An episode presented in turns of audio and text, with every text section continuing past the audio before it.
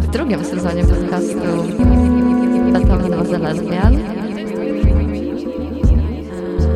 To witam w drugim sezonie podcastu Beethoven was a lesbian.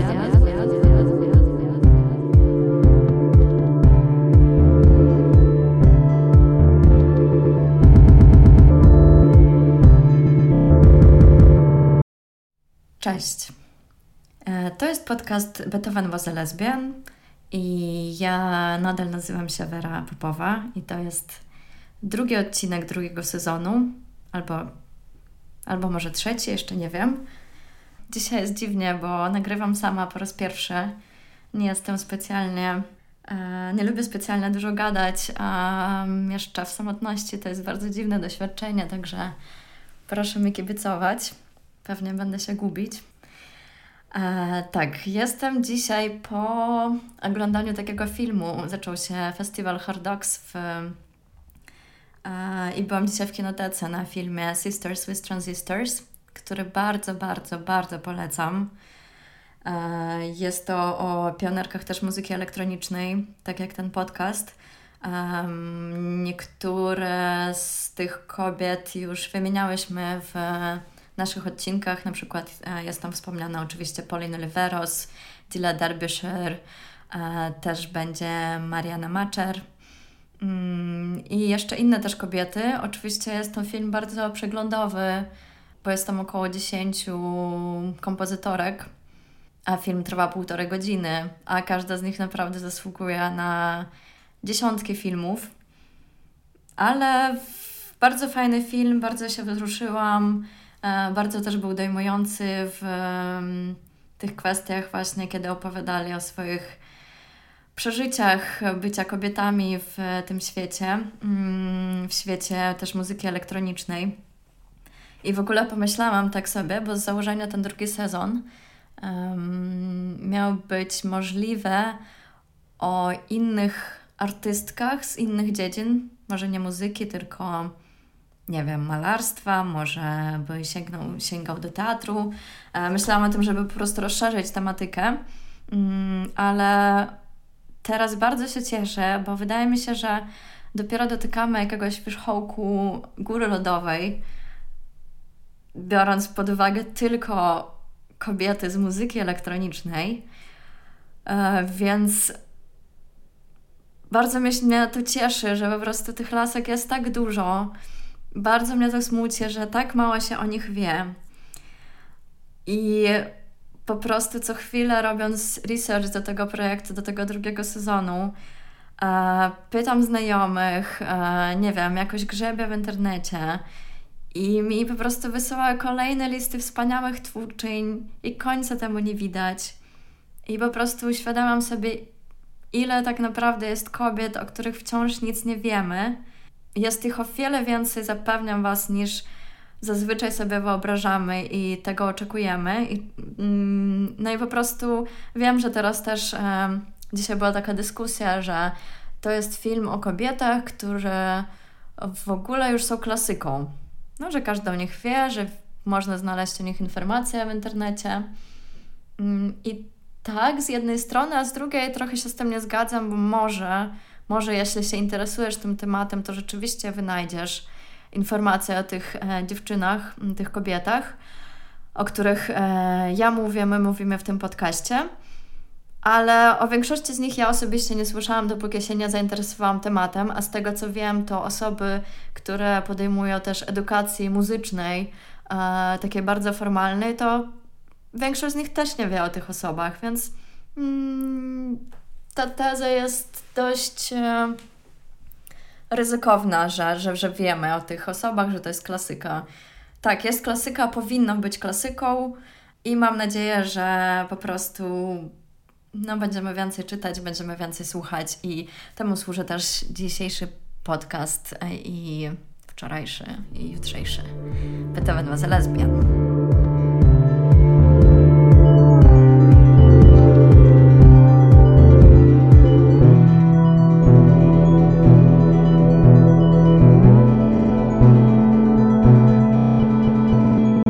Tak, jak mówiłam, ten e, odcinek jest wyjątkowy, bo prowadzę go sama, all by myself. E, I może to jest dobry moment opowiedzieć, co się stało z Gosią Trajgowską, dlaczego ona zniknęła z tego podcastu, e, bo też to nas doprowadzi trochę do dzisiejszej heroiny. Mm, także Gosia. Gosia żyje. Nie miałyśmy draki, nie pokłóciłyśmy się, mm, żadnej dramy nie było. E, nadal my jesteśmy duetem artystycznym, tak jak było to kiedyś zaznaczone w opisie naszego projektu. Mm, tworzymy razem. Gosia po prostu teraz mieszka na Islandii od kilku miesięcy i po prostu nie, nie, miałam, nie było jakby takiej um, dobrej możliwości nagrywać tym razem. razem. Ale oczywiście mam nadzieję, że to się zmieni. Mm, Gosia, tęsknię za Tobą. Wracaj do mnie, proszę. Czekam na Ciebie. Ale obiecywałam, że dojdę tutaj do sedna mm, dzisiejszego tematu. E, więc historia jest taka, że miesiąc temu ja byłam na Islandii też, też odwiedziłam Gosię i e, przez jeden dzień e, byłyśmy w Reykjaviku i wynajmowałyśmy e, mieszkania na Airbnb, gdzie w jednym z pokoi wisiał plakat e, filmu, który nazywa się Grandma Lo-Fi. No i na tym plakacie taki, taka grafika, że taka babcia e, z syntezatorkiem no i bardzo się za, zaciekawiłyśmy, co to jest, kto to jest, co to za grandma, co to za lo-fi. Mm, no i okazało się po, po tym, jak sprawdziłyśmy, że to jest taka bardzo znana islandzka twórczyni, która um, zaczęła tworzyć muzykę, to znaczy zaczęła zapisywać swoją muzykę w wieku 70 lat. dopiero zaczęła i bardzo szybko stała się taką kultową postacią na islandzkiej scenie muzycznej. Um, inspirowała wielu muzyków na Islandii um, i nie tylko na Islandii swoją twórczością. E, takich tak jak Sigur Ros, Aparat e, Organ Quartet, Big Band Brutal, e, Petur Hilgrimson, Trabant, Hlinur Adils, Body Brutal, Joel Palson, Mum i wiele innych.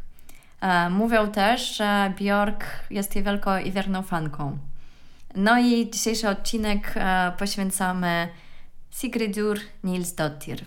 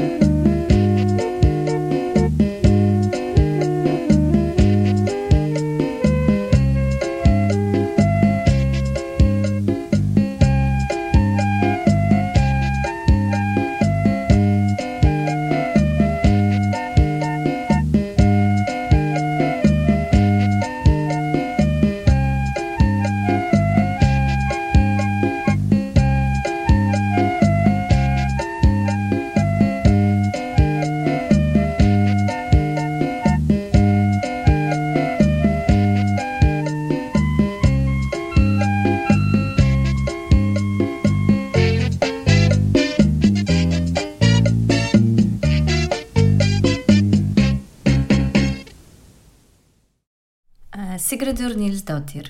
Mm, biografia Sigridur to taka smutno wesoła bajka, mm, która odzwierciedla się bardzo w jej muzyce. E, Sigridur urodziła się w Danii w 1930 roku. E, jej ojciec był Duńczykiem, jej matka była Niemką. Mm, ona miała dwie siostry i chyba brata, ale to nieważne. W wieku 8 lat e, zaczęła brać uroki gry na pianinie i w ciągu 3 lat uczyła się tej gry na pianinie i Później już po prostu jej ojciec nie mógł sobie pozwolić na to, więc te trzy lata to jest jedyna jej formalna jakaś edukacja muzyczna, która później rzutowała na to, co ona mówi, e, robiła i to, co ona e, tworzyła w wieku 70 lat. E, nigdy nie nauczyła się nut, chyba nie znała partytury za bardzo, nie umiała też zapisywać, więc wszystkie melodie, które później grała, to zawsze uczyła się ich na pamięć mm, i mówiła, że tak jest. E, większy fan po prostu ma. W wieku 19 lat e, Sigridur zakochała się w marynarzu, który był rybakiem. Jeździł, pływał na statku, który łowił ryby. Ale kiedy powiedziała tym ojcu, to ojciec powiedział, w ogóle zabronił jej z nim się spotykać e, kiedykolwiek. Sigrydur nie posłuchała go, ale i tak wydarzyła się duża tragedia, bo ten statek um, zaginął, utonął, nigdy nie był odnaleziony, ani cząsteczka jego. Um, I wtedy jej matka powiedziała coś takiego, to jest w tym filmie. Jej matka powiedziała jakąś miażdżącą rzecz. Um, powiedziała: What you refuse to give up, God will take from you. Czyli z czego nie chcesz zrezygnować, Bóg i tak cię odbierze.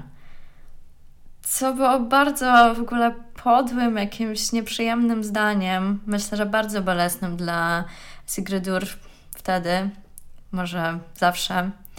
Więc Sigrydur po prostu spakowała jakieś swoje rzeczy, niewiele, wzięła walizkę, wyszła z domu i właściwie nie wiedziała, gdzie, gdzie iść, gdzie jechać. Myślała, że mogła w tym momencie po prostu pojechać gdziekolwiek, zacząć życie z czystej kartki.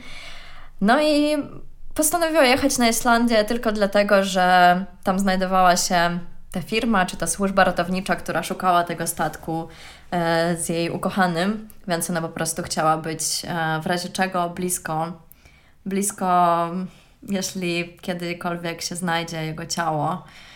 E, czy po prostu wiedzieć cokolwiek na temat tego zaginionego statku. No i tak e, żyła sobie na Islandii. O tym życiu jej nie wiadomo zbyt wiele. Wiadomo, że wyszła za mąż, miała trzy córki. Mieszkała większość życia na wschodzie, na Istjordach. Mm, pracowała jako, nie wiem, wyprowadzała psy, czasem pracowała w sklepie, przez 8 lat też mieszkała w Brazylii i wtedy sprzedawała obrusy własnoręcznie robione na ulicy. I w wieku 70 lat mm, ona już mieszkała w Reykjaviku. Mm, nic wtedy nie wskazywała na to, że rozpocznie karierę niezależnej artystki. Ale tak, tak wyszło. I tak wyszło dlatego, tylko i wyłącznie, że dostała na swoje 70-letnie urodziny w 2000 roku od swojej córki taki magnetofon na kasety, na której zaczęła od razu zapisywać e, swoje piosenki, które komponowała przez całe życie. Pisała też wiersze przez całe życie. E, zazwyczaj grała jakieś melodie, lubiła śpiewać w różnych językach. No ale nigdy nie miała okazji tego zapisywać, w ogóle chyba nie wiedziała za wiele o tym, że to jest możliwe. E, no ale kiedy dostała ten e, magnetofon, to od razu zaczęła zapisywać piosenki na kasety w zaciszu swojej kuchni, czasem w salonie. No i po prostu wpadła w taki szał tworzenia. Ona tworzyła przez 7 lat, 2000, 2000 roku, i przez ten cały czas ona mm, stworzyła 59 albumów CD e, i nagrała ponad 600 e, piosenek. Mm, jej kreatywność w ogóle nie znała granic. Ona nagrywała e, różne śmieszne melodie, które były przepełnione mm, dziwnymi dźwiękami, które je otaczały. E, nagrywała za pomocą mm, takiego małego pianinka, takiego Casio. E, Casio.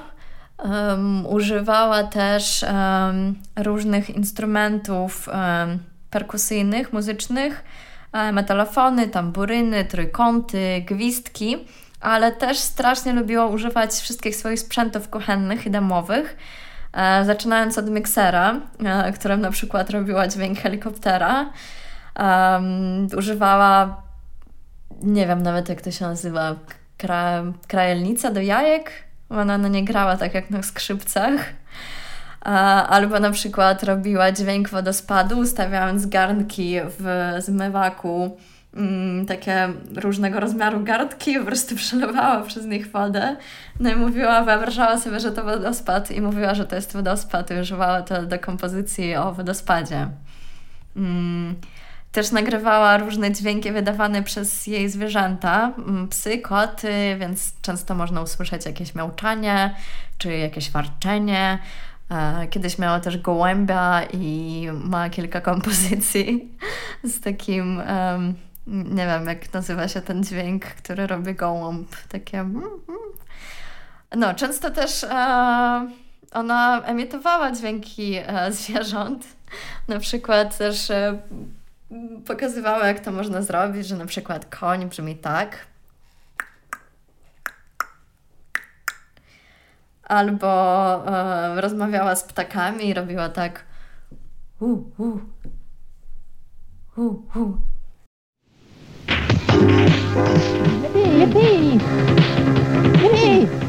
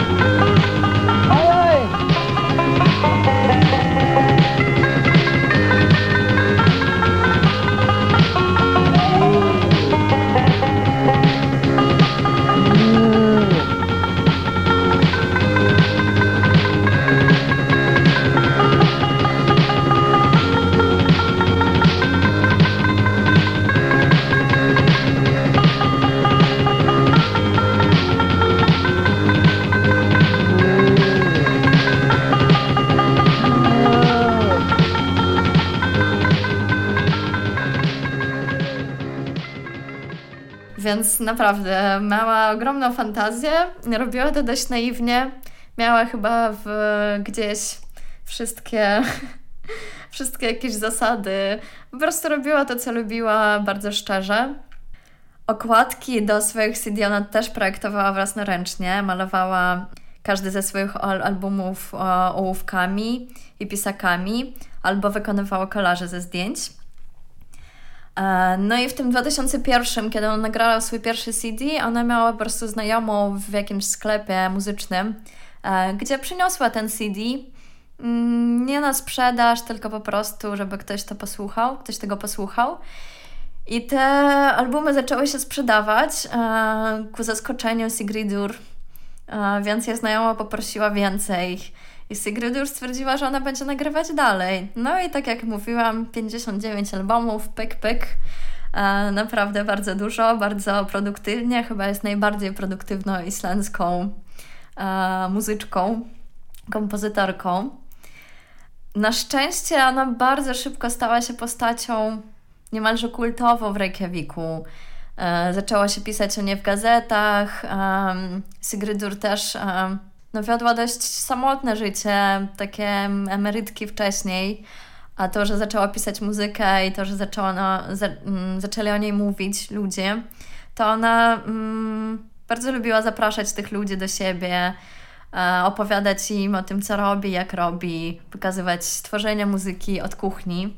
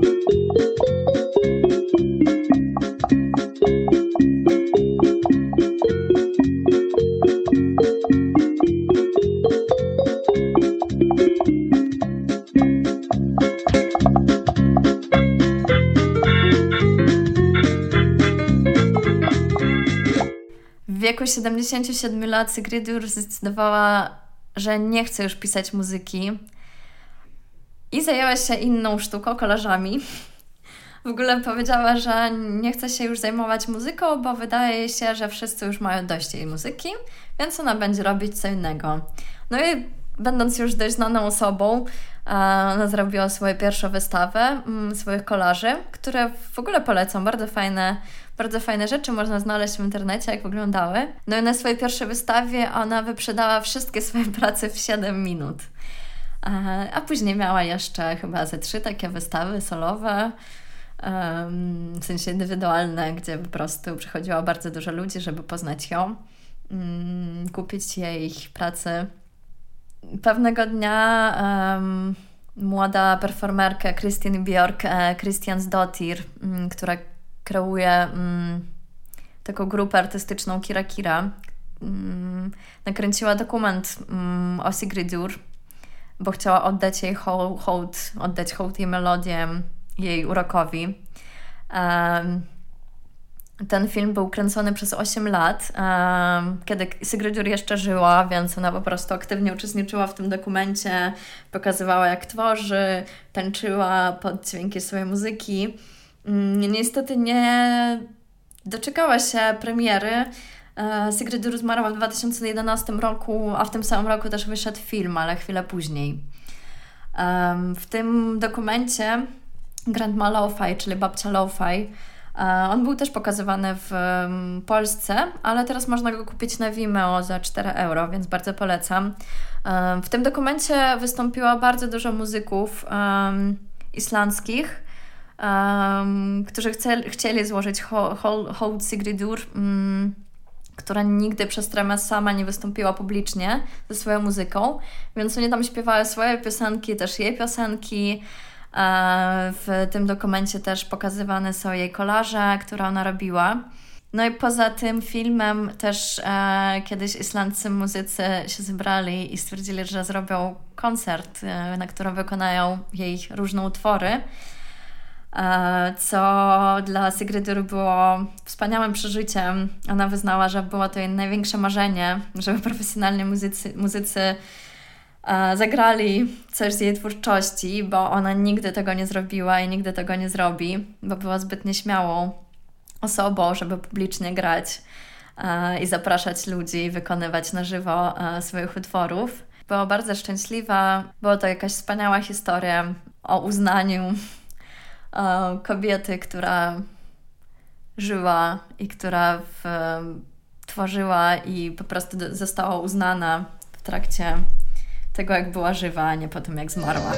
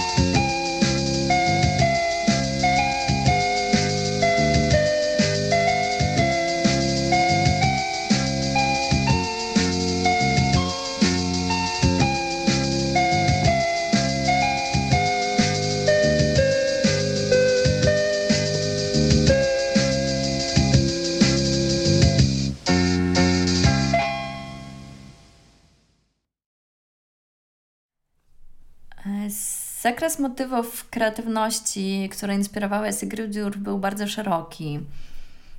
ona brała tematy takie mm, jak przyroda otaczająca ją, jakieś wspomnienia.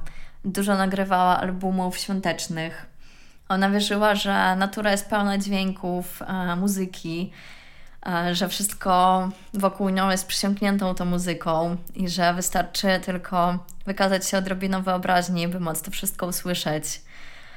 E, w swoich piosenkach Sigridur często śpiewa o rodzinnej Danii, często śpiewa o Islandii, czasem o Brazylii. Poświęca swoje piosenki rodzinie i znajomym. E, robi takie, robiła takie świąteczne, specjalne albumy mm, na Boże Narodzenie mm, albo na jakieś inne okazje, urodziny, urodziny czyjeś. Mm, robiła, wybierała na swoim syntezatorku na przykład różne różne opcje, tak na przykład dźwięk kowbojski, kowbojskiego rancha i cały album poświęcała jakby takim melodiom właśnie w stylu kowbojskim. Um, albo na przykład brała temat balady i wtedy cały album wydawała, um, nie wiem, 12-15 piosenek baladowych, albo um, ma cały album walców. Więc różne style, różne klimaty. E, i często te albumy jednoczył, jakieś, każdy album był zjednoczony jednym motywem. Robiła też piosenki dla dzieci, piosenki poświęcone różnym porom roku, refleksjom i tak dalej. Mm, była dość religijną osobą, dlatego też znaczna część jej pracy poświęcona była motywom biblijnym.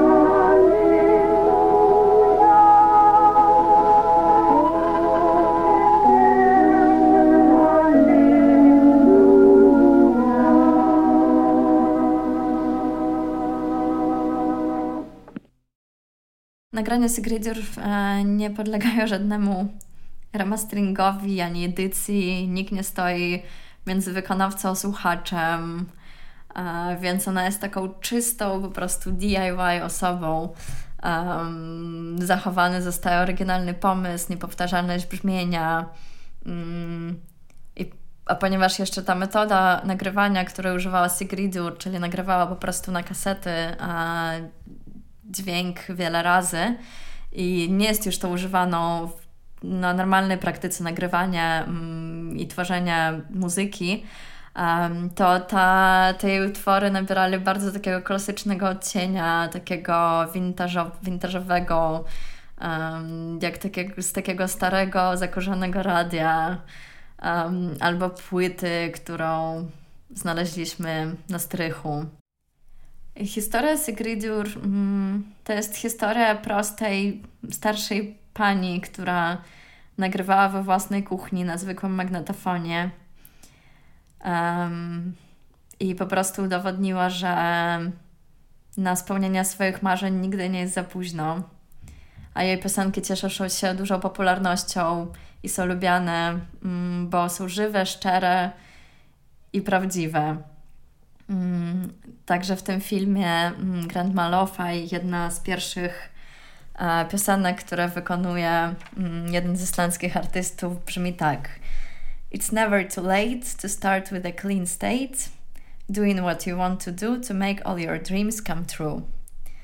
I właśnie ten dokument i cała historia Sigridur mm, jest przyszyta tym, tą ideą i tym pomysłem, że nigdy nie jest za późno na robienie tego, co lubisz i co chcesz robić.